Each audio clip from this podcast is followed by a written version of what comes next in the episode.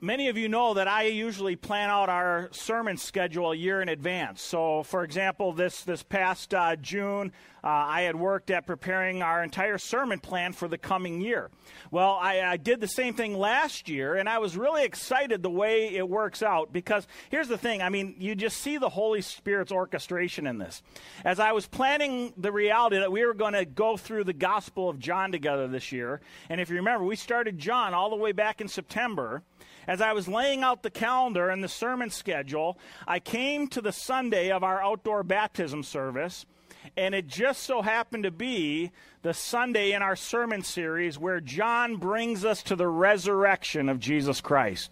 And I thought that that was so cool because, as we're going to see here this morning, baptism is probably the, the greatest living representation of what Jesus has done for us through his death and resurrection on the cross.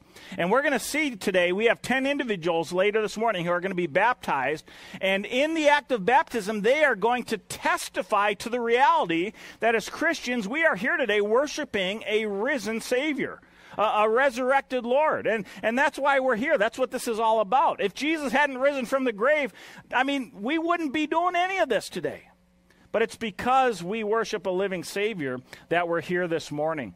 And, and I just thought that that was so cool the way that God worked out the timing of all of this. As one of my friends said to me this week, today we are really celebrating Easter in August right? This is Easter in August as we come in the Gospel of John to John's account of the resurrection of Jesus Christ. If you were with us last week, Pastor Barry, who was here, shared with us those great words from Jesus on the cross. It is finished. And Barry explained the significance of what that means. How Jesus had once and for all time conquered sin, conquered the devil, brought us back into reconciliation with God, and he declared, It is finished. Thank you, Jesus. Amen, brother. And by the way, good news, speaking of Pastor Barry, uh, we extended an invitation to him last Sunday after the congregation voted to approve uh, his call. And uh, I'm excited to tell you, Pastor Barry said yes. And uh, he will officially be joining us on Sunday, or I'm, I'm sorry, on uh, September 1st. So, uh, in two weeks, we're going to have our new executive pastor with us, and uh, we're super thrilled and excited about that. So, amen. Yeah. And you can keep praying for Pastor Barry and his family and for our church as we look forward to that, that, new, uh, that new season of transition here. Well, this morning, friends, we're in John chapter 19 and 20. This is the Apostle John's account of Jesus' resurrection from the grave. I want to read for us today, starting in John chapter 19, verse 38. And over the next couple weeks, we're going to be looking at the testimony of Jesus' resurrection and the various appearances and, and the time he spent with his disciples following his victory over the grave. So this morning we're going to read verses uh, John 19, verse 38 through 20, verse 18. And then I want to come back after reading this passage for us this morning, and I want to highlight three things today that we discover in the resurrection of Jesus Christ. Three really profound truths that we discover in Jesus' resurrection. If you got your Bibles and you want to read along with us, we're starting in chapter 19, verse 38.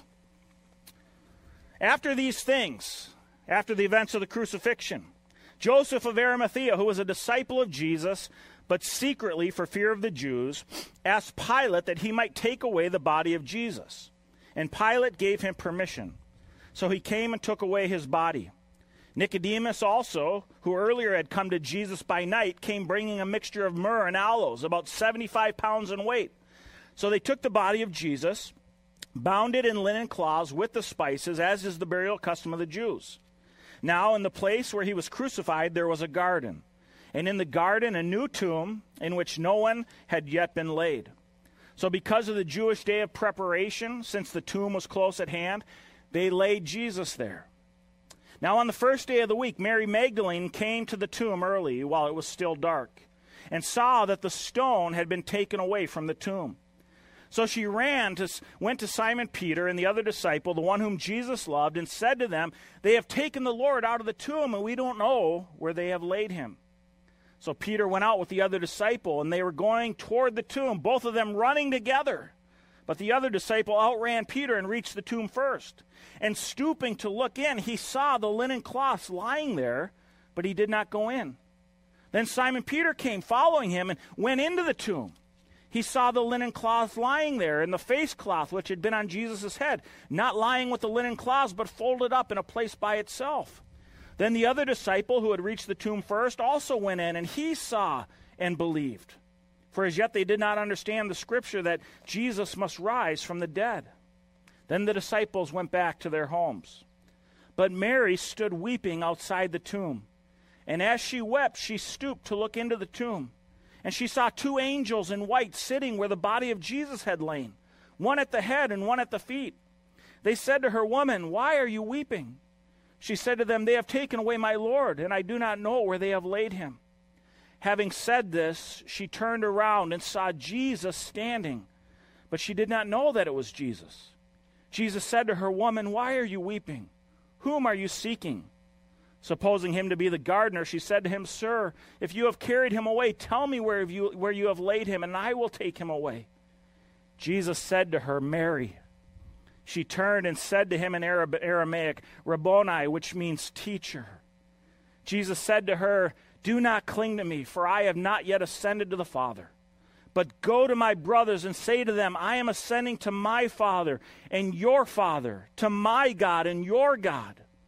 Mary Magdalene went and announced to the disciples, I have seen the Lord, and that he had said all of these things to her. Easter in August, friends, the resurrection of Jesus Christ, the, the event that forever changed everything for all of us, for all of humanity.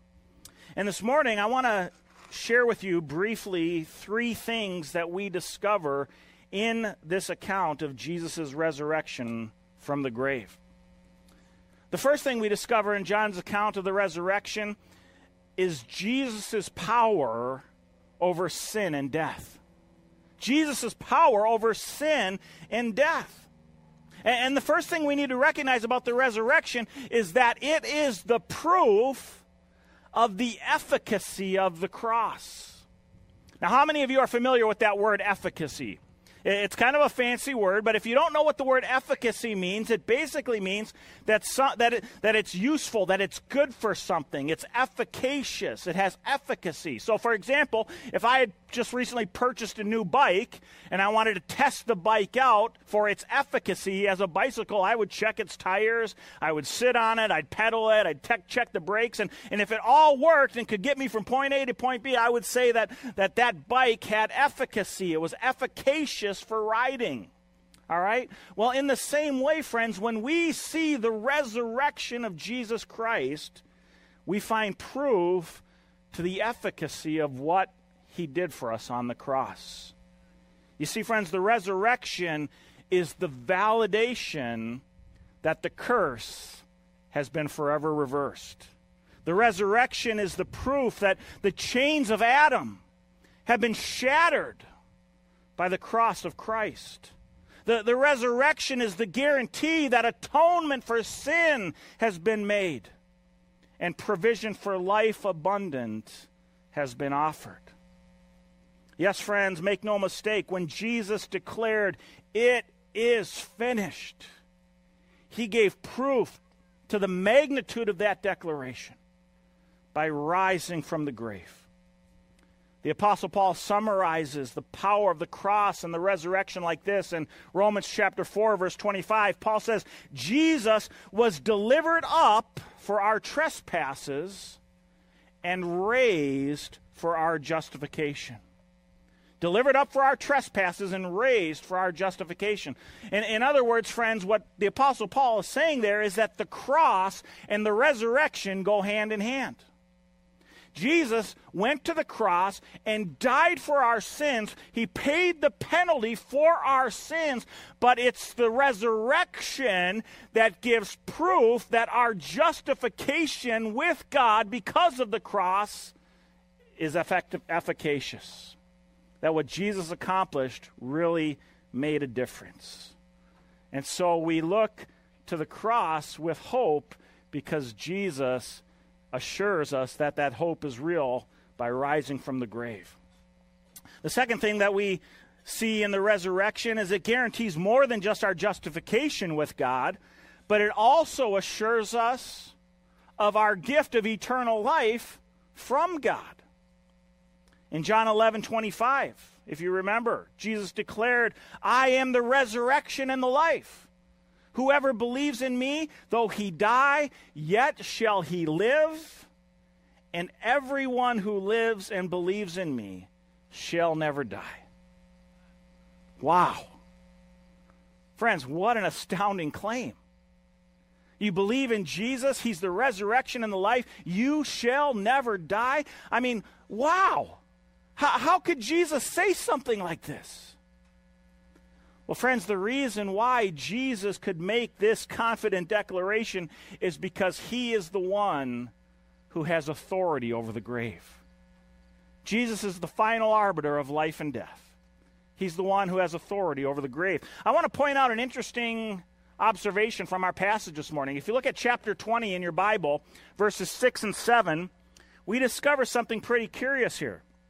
In verses 6 and 7 of our passage, Simon Peter and John, they arrive at the grave, and verse 6 tells us that Simon Peter came, and he went into the tomb, and he saw the linen clothes lying there, and the face cloth which had been on Jesus' head, not lying with the linen cloths, but folded up in a place by itself.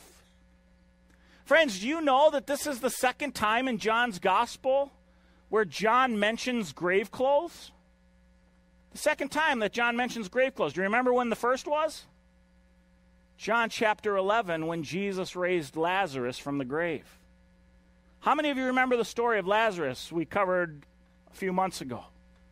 Remember, Lazarus, one of Jesus' closest friends, had been dead for four days. And Jesus comes to Bethany and he calls Lazarus to arise and come out of the tomb. And friends, do you remember when Lazarus walked out of that tomb, raised to life?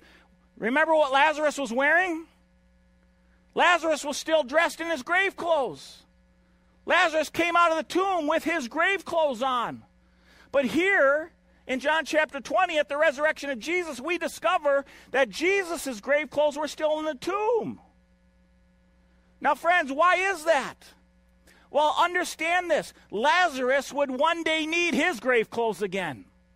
Because Lazarus was one day going to die again, but not Jesus. Jesus didn't need those grave clothes anymore. Jesus came out of the tomb victorious, risen from the grave, the one who has authority over life and death. Jesus conquered death, proving that he is the resurrection and the life. This is why the apostle Paul could confidently proclaim in Philippians 1:21, "For to me to live is Christ, and to die is gain." Friends, can you say that this morning? To, to live is to live for Christ. I mean, life in this world is all about living as an ambassador for Jesus, living for His priorities, living for His honor, for His glory, for His fame. Live for Christ. But Paul then says, and to die to die is gain. How many of you believe that this morning? Why is death gain for the Christian? Death is gain for us as Christians because Jesus said, I am the resurrection and the life. Whoever believes in me, he shall live, even though he dies. And whoever lives and believes in me, Jesus says, will never die. Friends, this is our great hope as followers of Jesus. Jesus Christ has conquered the grave. And in conquering the grave, He has given us proof that what He did for us on the cross was meaningful and effective. And in raising from the dead, He has proven His authority over the grave so that we can trust in Him as the resurrection and the life. Now, the second thing we discover in our passage this morning as we look at the resurrection is we discover in the resurrection of Jesus Christ our position in God's family we discover our position in God's family. It's very interesting. Did you know over 100 times in John's gospel, Jesus refers to God as the Father or my Father? Over 100 times. Jesus speaks of God as the Father or my Father, but here in John chapter 20, following his resurrection from the grave, for the very first time, Jesus declares to his disciples that God is your Father. Also, for the very first time, he calls his disciples his brothers. In verse 17, Jesus says to Mary, He says to Mary, Do not cling to me, for I have not yet ascended to the Father, but go to my brothers. First time he calls his disciples, his brothers. Go to my brothers and tell them I am ascending to my Father and your Father, to my God and your God. Friends, something very significant has taken place in the resurrection of Jesus Christ where Jesus now calls us, his disciples, brothers. Where Jesus now says that his Father is now our Father. What's taken place because of the resurrection, friends? Because of what Jesus Christ has done for us on the cross. Because of what Jesus did rising from the grave, our position with God has forever been changed. We are no longer rebels. We are no longer caught in our sins, separated from God, living in rebellion against Him. But because of what Jesus did on the cross, when we trust in Him by faith, and because of His resurrection, which is the guarantee, the proof of our justification, we now have been reconciled to God. We now have the right to call God Father. And Jesus says, You are my brothers. And we together this morning who trust Jesus, we are the family of God. What an incredible privilege, friends, to call ourselves children of God. My family this past year has had some fun getting reacquainted with the Little House on the Prairie TV series. We were uh, we were visiting my in-laws in Georgia over Christmas, and they had uh, they had a channel on their satellite network that was playing Little House reruns for 24 hours a day. I mean, so we would just sit there. We were watching Little House on the Prairie, and if you haven't seen it in a while, I got to tell you, Little House on the Prairie is probably the greatest TV show ever made. I mean, it is just absolutely incredible. But one of the great storylines in the Little House on the Prairie series is when the Ingalls family adopt this homeless orphan boy named Albert and bring him into their family. And if you remember that part of the story, Albert was this homeless orphan. He was living on the streets of Mankato. He was lying, cheating, stealing, just doing anything he could to survive. And, and the Ingalls brought him into their home. And at first, things were going well, but eventually Albert started stealing from the Ingalls. He started lying to the Ingalls. He started running away from the Ingalls. And if you remember, one day Charles chased Albert through the streets and hunted him down and found him in his hiding place. And he went in and he embraced Albert as Albert struggled against him. And Charles said to Albert, From this day forward, you will call me Pa. You will call me Pa. You have a home. You have a family. You have a father. And friends, that's what Jesus Christ has done for us through his cross and resurrection. Jesus Christ embraces us. And he says, From this day forward, you will call me Father. And we are the family of God because of what Jesus has done for us on the cross. What a privilege, friends. If you remember all the way back in the second week of our series in John, all the way back last September, we saw John in his prologue in John chapter 1, 12 through 13. John says this To all who believed him, to all who received him, Jesus, to those who believed in his name, he gave the right to be called children of God. What a great privilege, friends. When you trust in Jesus Christ as your Savior and Lord, when you ask Him to forgive you of your sins, to, to cleanse you of your rebellion, your unrighteousness, Jesus applies His sacrifice on the cross to you. And because of the proof of the efficaciousness of the cross, when Jesus rose from the grave, we can know with confidence, friends, that we truly are part of God's family we can know with confidence that through faith in Jesus Christ, his invitation into his family is certain and trustworthy and guaranteed because Jesus rose from the grave. We are the family of God. The third thing we discover in our passage this morning on the resurrection of Jesus Christ is we discover our proclamation as God's people. We discover the, the basis of our testimony as the people of God. I, I want to take you back to verse 17 in chapter 20. Before Jesus tells Mary to, to go to his disciples and, and tell them, I'm going to your father and my father, and, and that you're now my brothers, before Jesus tells Mary to go and, and share that message, in verse 17, there's an interesting statement that Jesus makes to Mary. Jesus says to Mary, Mary, do not cling to me. Do not cling to me, for I have not yet gone to the Father. Now that's kind of a weird statement, right? I mean, here's here's Mary, one of his closest disciples, and, and, she thinks her Lord has died and that he's gone, and she's gone to his grave, and the body's missing, and she's all overwhelmed with concern and fear, and she's dismayed. And Jesus shows up. And what is the logical response, friends? The logical response would be to run to Jesus and want to embrace Jesus and cling to Jesus. But Jesus says to Mary, Do not cling to me. Do not cling to me, for I have not yet gone to my Father. Why would Jesus say this to Mary, friends? The reason to- Jesus told Mary to not cling to him is because Jesus had a mission for Mary. Jesus had a cause, a purpose for Mary to go and share the good news with others that he is risen. Jesus didn't want her to spend her time clinging to him, but go and give the news that the Lord is risen to others. You know something, friends? I think there are a lot of Christians in our world today who come to faith in Jesus Christ. And, and the rest of their lives, they spend their lives clinging to Jesus. They're so grateful for what he's done in their salvation, and, and they just want to worship him and adore him. And, and so their whole life as Christians revolves around just clinging on to Jesus and giving thanks and worshiping. And, and there's nothing wrong with that, friends. But understand this Jesus is saying here to Mary and to all of us look at, we've got all eternity to cling to Jesus. We got the rest of eternity to cling to Jesus. Now is the time to go and share the good news with others that Jesus is risen.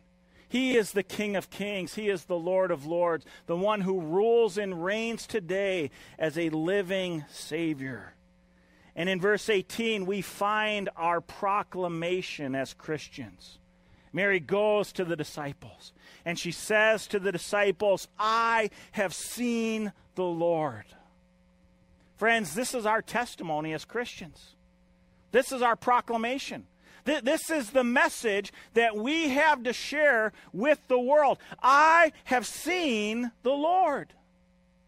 Now, now we might not have the privilege of being like Mary and having seen Jesus physically. But I'll tell you something, friends. Every single one of us here this morning who's been transformed by Jesus, who's entered into a personal relationship with Jesus, is living proof to the testimony that Jesus is alive that he's risen from the grave. And every single one of us here this morning can declare, I have seen the Lord.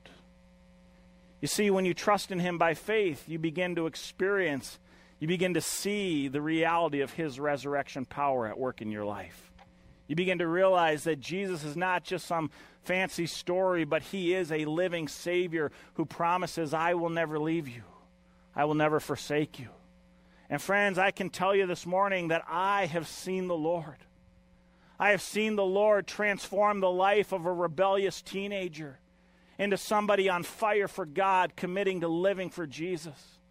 I have seen the Lord come alongside couples in the midst of uh, a bitter, broken marriage and help them experience healing and reconciliation. I have seen the Lord stand with families through terrible battles with cancer and illness and sickness and show himself faithful to them in the midst of those trials. I have seen the Lord in a hospital room as an elderly man says goodbye to his wife who's on hospice care and experiences the Prince of Peace sitting right there in their midst with them. I have seen the Lord time and time again, friends. Jesus Christ is alive today. Jesus Christ rules and reigns today. And we have hope in this world because, as His followers, we worship a living Savior. The apostle Paul in Romans 1:16 says, "For I am not ashamed of the gospel of Jesus Christ, for it is the power of God for salvation to anyone who believes." Friends, do you know the power of God in your life? Have you put your trust in Jesus Christ, the one who can forgive you of your sins and the one who promises to come and live alongside you in a personal relationship and, and, and give you the reality of his resurrection power? at work in your life as well? You can, friends. If you don't know Jesus as your Savior and Lord, you can. Paul says in Romans 10 9 and 10 that if you confess with your mouth that Jesus is Lord and believe in your heart that God raised him from the dead, you shall be saved. Not maybe, not possibly. Jesus says, look at, Paul says, look at, if you confess that Jesus is Lord, and believe in your heart that God raised him from the dead, you will be saved. And you too can know God's resurrection power in your life. I hope there's nobody here who hasn't experienced that for themselves. And if that's something you want this morning, you too can experience that even today by putting your trust and faith in Jesus Christ. You too can know the power of a relationship with a living Savior the God who rules and reigns, the one who conquered the grave, the one who forgives us of our sins and promises us the hope of eternal life. I mentioned earlier this morning that this is what we're celebrating here today in these baptisms that we're going to witness in a few minutes. Baptism, friends, really is just a living example, a display, an evidence of what Christ has done for us personally in bringing us to new life cleansing us of our sins and, and raising us to new life with God. In a few minutes, Pastor Justin and I are going to get in the pool with our baptism candidates. And we're going to stand there in the pool. And, and as we baptize each of the individuals, we are going to dunk them. And as we dunk them, we're going to say, buried in the likeness of his death, raised in the likeness of his resurrection. Now, why do we say that? We say that, friends, because, as we saw in our passage this morning, baptism is a representation of what Christ has done for us because of his resurrection from the grave. Buried in the likeness of his death, raised in the likeness of his resurrection. In other words, our old self has now died to sin, and we've been raised to new life, to eternal life with God. And we now live in light of the reality that we are forever children of God, part of God's family. And our lives from this day forward are to be a living testimony to what Jesus Christ has done for us. That's what baptism's all about. That's what we're here to witness. That's what we're here to celebrate. In these 10 individuals this morning who have made the choice to follow the Lord in obedience, to bear witness to the reality of what He's done in their lives and to testify publicly before hundreds of people what Jesus means to them. I'm so excited for these individuals who we're going to introduce to you here in a few minutes. At this time, before I close in prayer this, this message, I want to say goodbye to those who are watching us online this morning. We're not going to be live streaming the baptism portion of our worship service. So, for those of you watching online this morning, let me just say thank you so much for joining us. And I want to invite you to continue worshiping with us right now by praying for the 10 men and women, boys and girls who are going to be baptized here this morning. You can join us by praying that God would bless them and encourage them as they go into that baptismal pool and that their testimonies would have a profound effect on all of us here who are, who are witnesses to them. So thank you for being a part of our service this morning. Friends, I'm going to invite you to join me. Let's bow our heads. Thank the Lord for the reality of our salvation because He is a living Savior. And as I'm praying, I'm going to invite our baptism candidates to come forward to the stage and line up next to Pastor Justin here. And then we'll continue with our testimonies shortly. Let's pray together. Heavenly Father, we just thank you so much that you are a risen Savior. Jesus, you went to the cross you paid the penalty for our sins. You took your, our sins upon yourself so that we could be washed and cleansed and forgiven once and for all by the shed blood of Jesus Christ. You hung there and you declared, It is finished.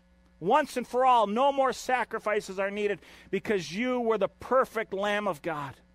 The once for all time substitutionary atonement for our sin. Jesus, we thank you. And we thank you that you gave proof to the efficacy of the cross by rising from the grave. You conquered the grave. You are victorious over death. And you say that you are the resurrection and the life to all who trust and believe in you. And we thank you, Lord, that we have the hope the hope of new life, the hope of eternal life with God, because you have conquered the grave and you give all who trust in you your resurrection power. Lord, help us to rejoice in that reality today. Easter in August, you are risen. You are the King. You rule and reign forevermore, and we are here today to give you the honor and glory.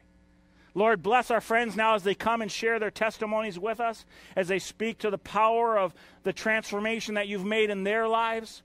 And Lord, we just pray that this time would be a special time of blessing for them as they step out in faith and obedience to follow you and your command be baptized as a testimony to the world of what you've done in their hearts and in their lives. Thank you, Jesus. We pray all this in your great name. Amen.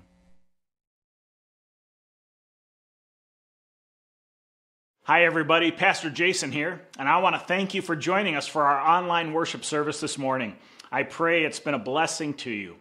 I want to encourage you now to visit our church website, www.lakesfree.org.